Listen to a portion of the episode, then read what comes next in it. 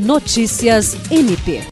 O Procurador-Geral de Justiça Danilo Lovisaro do Nascimento assinou a portaria PGJ número 115/2023, que instituiu a nova composição do Grupo Especial de Apoio e Atuação para Prevenção e Resposta a Situações de Emergência ou Estado de Calamidade devido à ocorrência de desastres, o GPRD, do Ministério Público do Estado do Acre.